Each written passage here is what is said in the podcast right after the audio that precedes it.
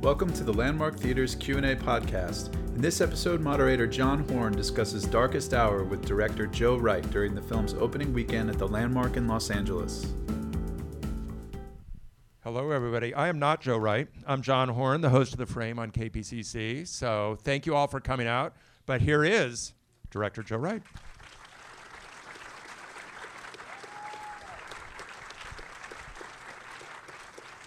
Since you guys paid your money, we'll let you have most of the questions, but I'm going to say some things before we start. But I will just hello, say hello, hello. hello, when you have a question, make it a question, not a speech, and don't offer Joe a screenplay or something like that. Um, so I want to set some historical uh, context here for Operation Dynamo. Had it not succeeded, you and I would probably be having this conversation in German or some other language. When you're thinking about ways in which that period of history has been taught and what you had learned about it, did you feel that Anthony McCarten's script told you something that you didn't know? Um, I went to a um, inner city London school um, run by a um, Labour council, uh, and so we were taught the history of the trade union movement. Um, we weren't really taught this stuff at school. Um, so, uh, so, you know, it's what I've learned since. I mean, I think Churchill is revered and lionized in Britain to such an extent that you don't really have any sense of who he was. Uh, he's he's this giant kind of uh, bronze statue on a plinth overlooking Parliament Square, and so for me the idea was to bring him down off that plinth and meet him face to face as a human being. And I think by doing so, I was able to learn more from him that way, rather than from this kind of icon. When you first encountered Anthony's script, which was written on spec, was there something that jumped out to you in terms of the way in which he was in approaching the story that you thought gave you a way as a filmmaker to not only tell this history in a new way, but that there was a language to the screenplay that you could embrace, not a visual language, but a language of, of speaking and of words that you found attractive? Yeah, I mean, I think uh, it's a film about words, really, and it's about the power of words to change and shape history, uh, which is something quite lacking from um, leadership these days, I find. Um, uh, so. Um, Theresa May comes up that short. She does. No, yeah, she really does. And Boris Johnson comes up that short, and they all. I mean, you know, um, uh, and they don't even write their own speeches now. You know, other people write them for them. Um, uh, so, so you know, it was it was a script. Also, I was very keen to just do a drama, a very pure drama, um, and I and I, I found that I laughed for the, about the first half, uh, lots, and then I cried at the end, and. Um, and I found the story to be very intimate, and I was interested in this kind of intimate character study. When you are thinking about what film you want to do next in a career, how much of the decision to do the next film is predicated by the experience of the previous film? Uh, And does that has that been true in your career that you want to go from A to B, C to D? And was there something that you had done that made you more attracted to the story, or conversely, maybe more fearful of it? Is that a leading question, John? That's right. um, I had just made a film called Pan, uh, which I was really proud of, but everyone else hated. Um, and it lost about $100 million at the box office, and that was painful. Um, and I, uh, ouch. Um, and uh, and I joke about it now, but it was a it was a bad time, and uh, and I thought about giving up uh, and doing something else, becoming a carpenter or something. Um, I like Do you- do you know how to do woodwork. Yeah, no, carp- I, would, I like woodwork. Um, uh, and and um, and I had a kind of crisis of confidence and a lot of self doubt. And then this script came along, which showed me that doubt was a key component in the attainment of wisdom, and that wisdom was a key component in leadership, and that you could turn such a negative experience into something positive. Uh, and so that's what I decided to try and do. And amazingly, I kind of gave myself over to it. You know, I stopped trying so hard, and I just gave myself over to the story, and um, and surprisingly, or maybe just not surprisingly, uh, when you let go of control, you suddenly find you have so much more control, and you suddenly the rewards are so much greater. When you are thinking about how you're going to cast it, and then, very well said. It's almost impossible to imagine anybody besides Gary Oldman doing this performance. But at the time, there are probably other actors who other people are thinking about. And how quickly do you settle on Gary as your choice, and how quickly does that choice become reality? Because it's a daunting assignment for an actor to take on a part like this. I um, I must admit, having kind of thought about the themes of the the script and enjoyed the story, I then kind of thought, okay, put my producerial hat on and thought, would I go and see a movie about Churchill? And I was not sure that I would. Uh, you know, especially if it had one of those old, uh, uh, you know, old classic British actors, and uh, I mean, God, God love them, but um, uh, but uh, then uh, had the idea of of Gary Oldman, and I realised that I would go and see a film with Gary Oldman playing Churchill. Uh, that he was a hero of mine since I was about 14, um, and I think he's about the best actor of his generation. Uh, so, so I we approached him. He laughed, um, practically in our faces. Um, and then I came out to LA to meet him. I was incredibly nervous and uh, in in in his manager's car is, is Doug here? Uh, no. Um, his Does that make the story better or worse if his manager's here? No, it makes it better. Well, I can okay, say he's not here. Then he's got this hideous car, and um, and he drove me to Gary's house, and um, and he's quite a kind of larger than life character, and he said um, he said he said Gary's very nervous, and I was like, it's Gary Oldman, don't be ridiculous. Um, and I went to Gary's house and found that actually he was nervous and I was nervous. And uh, but I realised that my job was just be to give him as much love as I could possibly give him, and make him feel supported and uh, and strong. And um, and so that's what I did. I want to ask you about the first day of filming when you probably have seen makeup tests, you probably have seen prosthetics and costume fittings, but on that very first day of Gary asked Churchill, when he walks on set. Do you remember that day and what it was like to see him as Churchill the very first day of filming?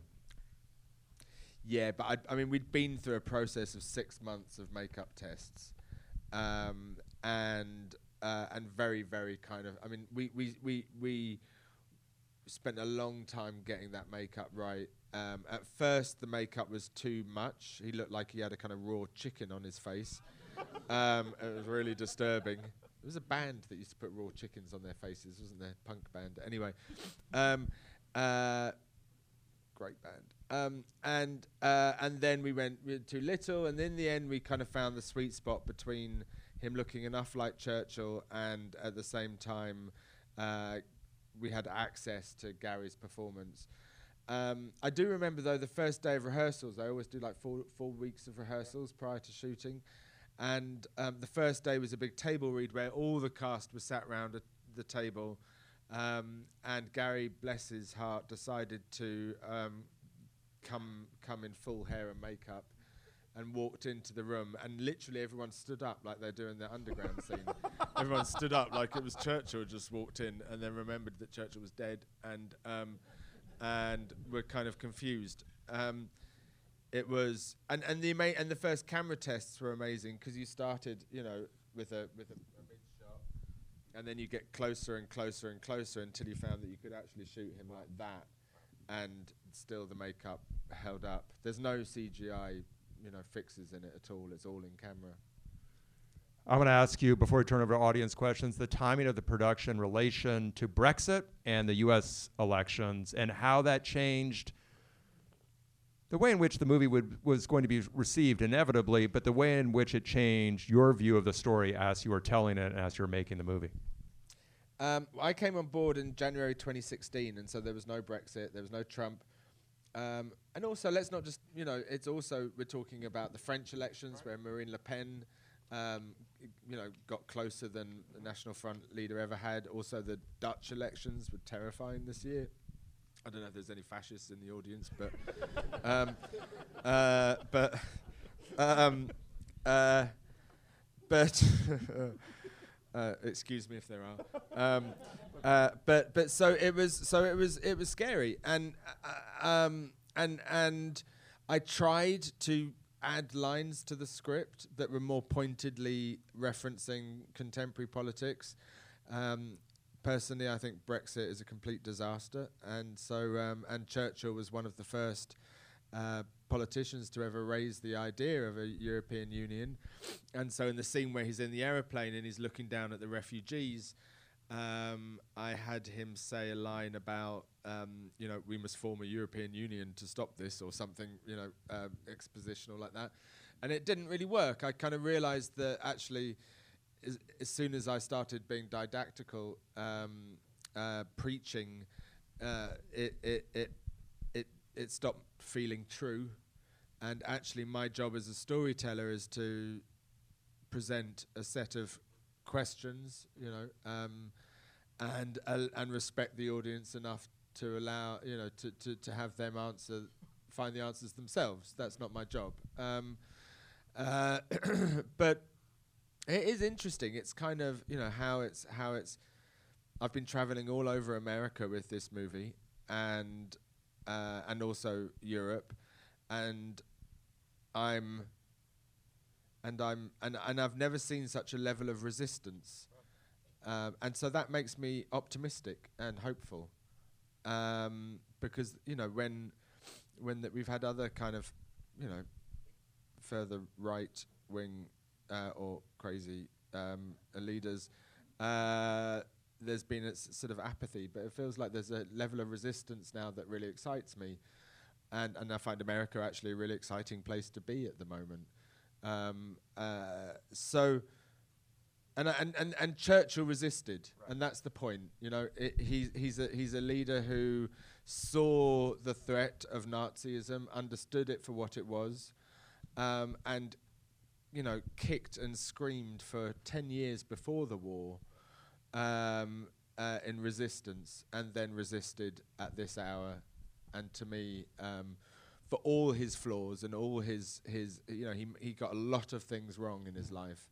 Um, not least his position on women's suffrage at the beginning of the 20th century or Indian independence or um, the Gallipoli campaign, all these things he got wrong, but he got this one thing really, really right. So he'd be tooling around West LA with a resist bumper sticker were he alive today. Okay, I, I'm going to take questions. Again, the more we can get to, the shorter the questions are, or the other way around. Uh, right here, go ahead. Stand up and be heard. You can stand up. Come on, if you can. Hi. You did a very good job with this movie. You should be proud of yourself. Thank you. Uh, and Gary Oldman did a fantastic job, and I really hope he wins the Oscar. He deserves it. Thank you. Um, I have a I, I feel weird standing up. Sit down, okay. sit down, sit down, Okay. sit down, sit down, sit down. He's the director. But I have a question about it. It's interesting watching this movie um, right around the same year that the movie Dunkirk came out. Is it Yeah. was it was there anything? Did you have any conversations with the production of Dunkirk to know the timing of this film. I film? called Chris up and I said, Chris, what are you doing, mate? It's- it's- um, have you not seen Atonement? Um, um, can't believe I just said that. Um, uh, we did not know about. I mean, it was it was odd. We didn't we didn't know about Dunkirk, and we didn't know even about The Crown um, when we started pre-production on this movie. Um, and then we, you know, we were too far in to, to turn back when we heard about Dunkirk.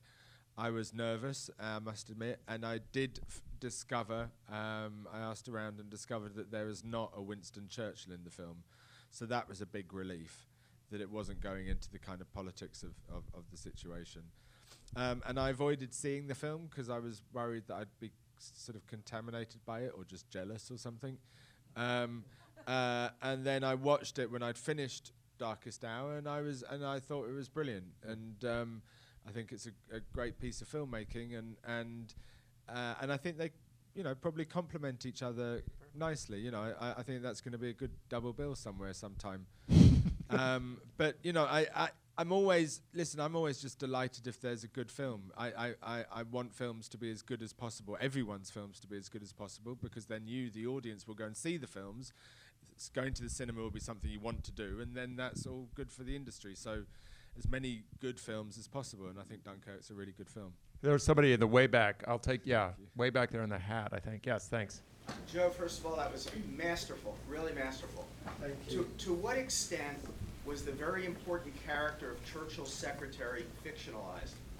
Uh, she's a real person. She's uh, Elizabeth Layton was a real person, um, and she wrote a book about uh, her experiences working with Churchill. Um, there were many Elizabeth Laytons, though. Um, he had m- many secretaries, and they were often held on a kind of rotation uh, right through the night. He was such a lunatic; he'd kind of suddenly wake up in the middle of the night and demand a secretary to take a memo. Um, so uh, these women, um, they were all women, uh, worked incredibly, incredibly hard and were a vital part of the whole war effort. I um, uh, I've never been very good with men. Um, uh, uh, you know, no offence. Um, uh, I've alienated fascists and men now, but um, um, uh, but I yeah, um, uh, but I've made a lot of female-centric movies, um, and um, and when this script came in, the role of Elizabeth wasn't as strong, and the role of Clementine wasn't as strong, um, and I, although I wanted to make a film that was more male-centric to see how that might be, um, I've done it. I'm over it. Um, uh, uh, it was um, important to me that the women should be put front and center in this movie, and that we should hear their voice too. So Speaking of women, let's get a question from a woman. Right here. Go ahead. Having seen Dunkirk this year, and, and this, and your film is great, I think that it really came out at a good time, because for people that didn't know about those boats and the, and the populace was putting up, going in Yeah. and saving Dunkirk was really amazing to happen. My question to you is, I thought Kristin Scott Thomas's Clementine was great. Uh, Did you consider anybody else besides it? No, The question was, who else was considered for Clemmy uh, besides Kristin Scott Thomas? Yeah. Uh, no, Kristin was the only person that I wanted, and I was really dogged about it. Um, I really liked the idea that, that Clementine was way out of Churchill's league, um, which she kind of was. Um, she was a very beautiful woman, and he looked like a pig. Um, and yeah, and and she adored him, and um, and it's a kind of idealized relationship. It's kind of what I would like my relationship to be like in a way. um, so there's a bit of wish fulfillment there for me, um, especially in that grey dress. Um, the um, the um, she she at first declined the role, um, and I refused to take no for an answer. And I went and stalked her in Paris. She lives in Paris, and I practically doorstepped her. It was probably a bit inappropriate. Um, uh, so either yes or a restraining order. yeah, um, basically, and I persuaded her to come to a, a, a cafe called Cafe de Flore with me, and um, and it sounds worse than it was. It wasn't that bad, um, and I sort of told her why I thought she should play the role, and finally, after about an hour and a half, she looked down and said, "You know, Clementine had very elegant ankles," and I thought, "I've got her." As soon as she started Yep. comparing her own ankles to that of the character, I thought she's in, and um, and so. But I did work on the script to make sure that the role was um, uh, up to up to up to the actress. We have time for more, so um, I'll go right here. Yes, you. Go ahead. The subway scene, uh, did that actually happen, or is that a metaphor? A Uh, metaphor. I like that. Uh, the subway scene did not happen. Um, I'm sorry to say. It's a kind of conflation. When you're dealing with a, such a short period of, of the war and of Churchill's life, you, we had to try and bring in. There were elements that I wanted to bring in from from um, uh, the rest of his life and, and experience in the war. Um, he was constantly watching the polls at this point, and what he saw in the polls was that the populace, and in particular the working class, uh, God bless us, um, uh, were supportive of fighting on, um, and that they had. It's interesting the way the upper classes were less supportive, um, uh, but the working classes were very supportive of fighting on, and so it's a kind of it's a kind of a dramatization of that. He also did used to uh, go AWOL and. Um, and literally, his his his security and driver couldn't, and secretaries couldn't find him for hours, um, had no idea where he was, and then he'd pop up sort of somewhere, um, often uh, after during the Blitz, he'd he'd be found kind of wandering around um, the bomb sites and meeting people, taking their counsel. He cried a lot in public as well, so the tears are kind of. Um, uh, he was a soppy a soppy bugger, but um, uh, but I think that made him even more human. Really, you know, people loved him for it. Up close. You want? Yeah, go ahead. Ryan, you talk about the empathy um, that you found in his character, and maybe if you thought about um, uh, politicians who have a desire for something to happen rather than businessmen politicians. The question was about empathy and about politicians who have a desire to make something happen as opposed to businessmen Um, who, who are, you, I think you get the rest of the sentence. Um, uh, I uh, I'm I don't really like method actors, but I am a bit of a method director. Um, in other words, I have to kind of imagine my way into the point of view of that character, and then I try and express it from their point of view. So I often end up feeling like I am the person that I'm presenting, if you like. Um, uh, which is nice when you're kind of I get to be Elizabeth Bennet. Um, uh, but um, but yeah, so if that's not too grand a statement to say about Churchill, I did empathise with him greatly, um, especially as I was saying the kind of the moments of doubt that he experienced um, and his sensitivity. Uh, Churchill was a career politician. He he was 50 years in Parliament. Uh, he he went into Parliament in his mid 20s, and he was there until his uh, um, early 70s. Um, he was there a very, very long time, and he believed passionately in the process. He was he dedicated his life to the process, um, uh, and he and and so that I find quite different from certain people today. We have probably time for two more questions. So, uh, is there a backbencher? Uh, I see white shirt, the very back bench there. The use of the actual war scenes was very minimal. Was that always by design, or were there more in the script or less in the script? It was so effective and so powerful, and yet there was Did everybody hear the question about the use of war scenes and keeping it relatively minimal? Um, yeah, it was minimal because we couldn't afford more. um,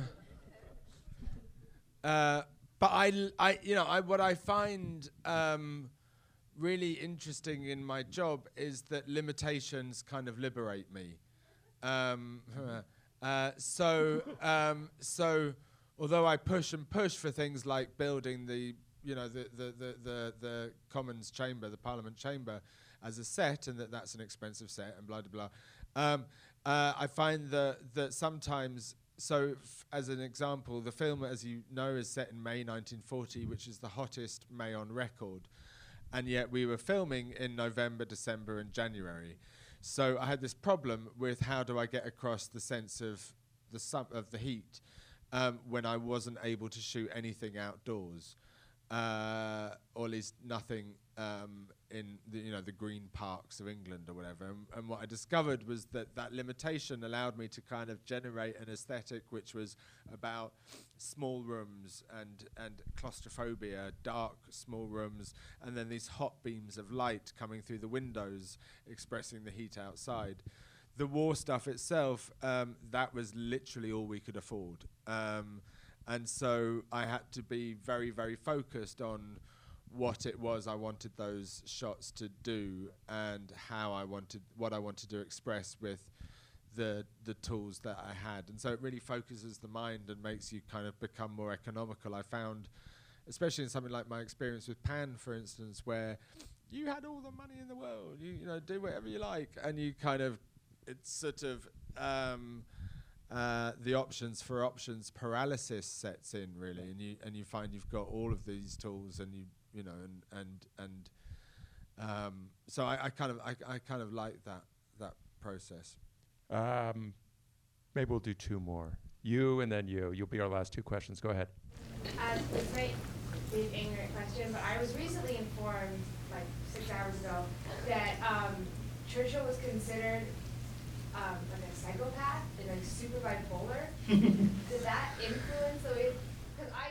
I think you know these days we these days we we our, our definition of mental illness is very different from how it was in the 40s. Do you know what I mean? I mean Freud was you know sort of you know reasonably new in the 40s. You know I mean not new, but it's like so so we still thought person you know split personality disorder was was sort of being different people. Um, uh, so um, uh, so he was never diagnosed with anything, um, but uh, from what I've read of him, I would possibly, in my contemporary head, call him bipolar. Um, in the sense that he was incredibly manic at points. Uh, he his brain moved at like 500 miles an hour. No one could keep up with him. He'd come out with these crazy ideas that he thought were genius. Um, I mean, really crazy ideas. Um, and that a lot of his ministers and, and advisors spent, you know, 99% of their time trying to persuade him that, you know, to th- that his ideas were not going to work.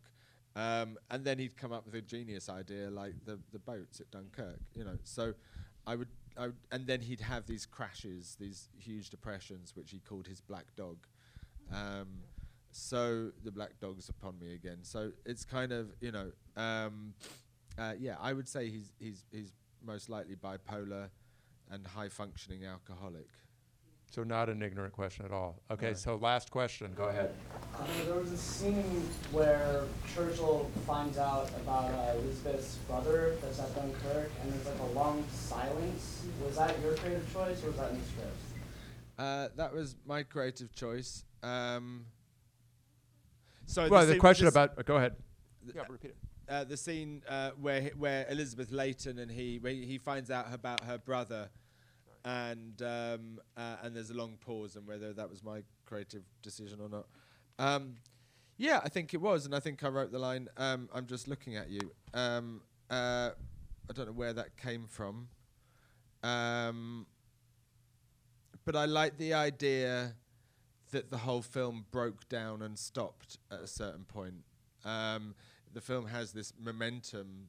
Um, this kind. I wanted it to play like a kind of political thriller, and have this kind of you know um, urgent momentum.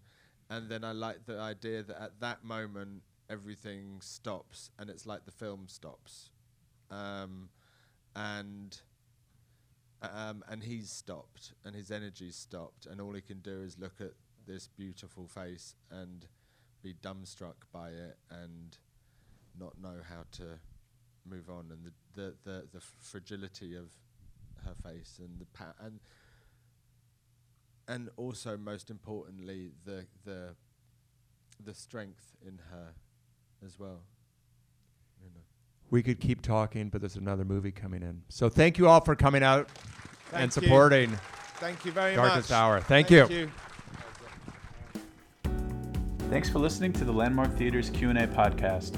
Don't forget to subscribe on iTunes and also check out Landmark Theater's YouTube channel for videos of these Q&As and more. See you next time.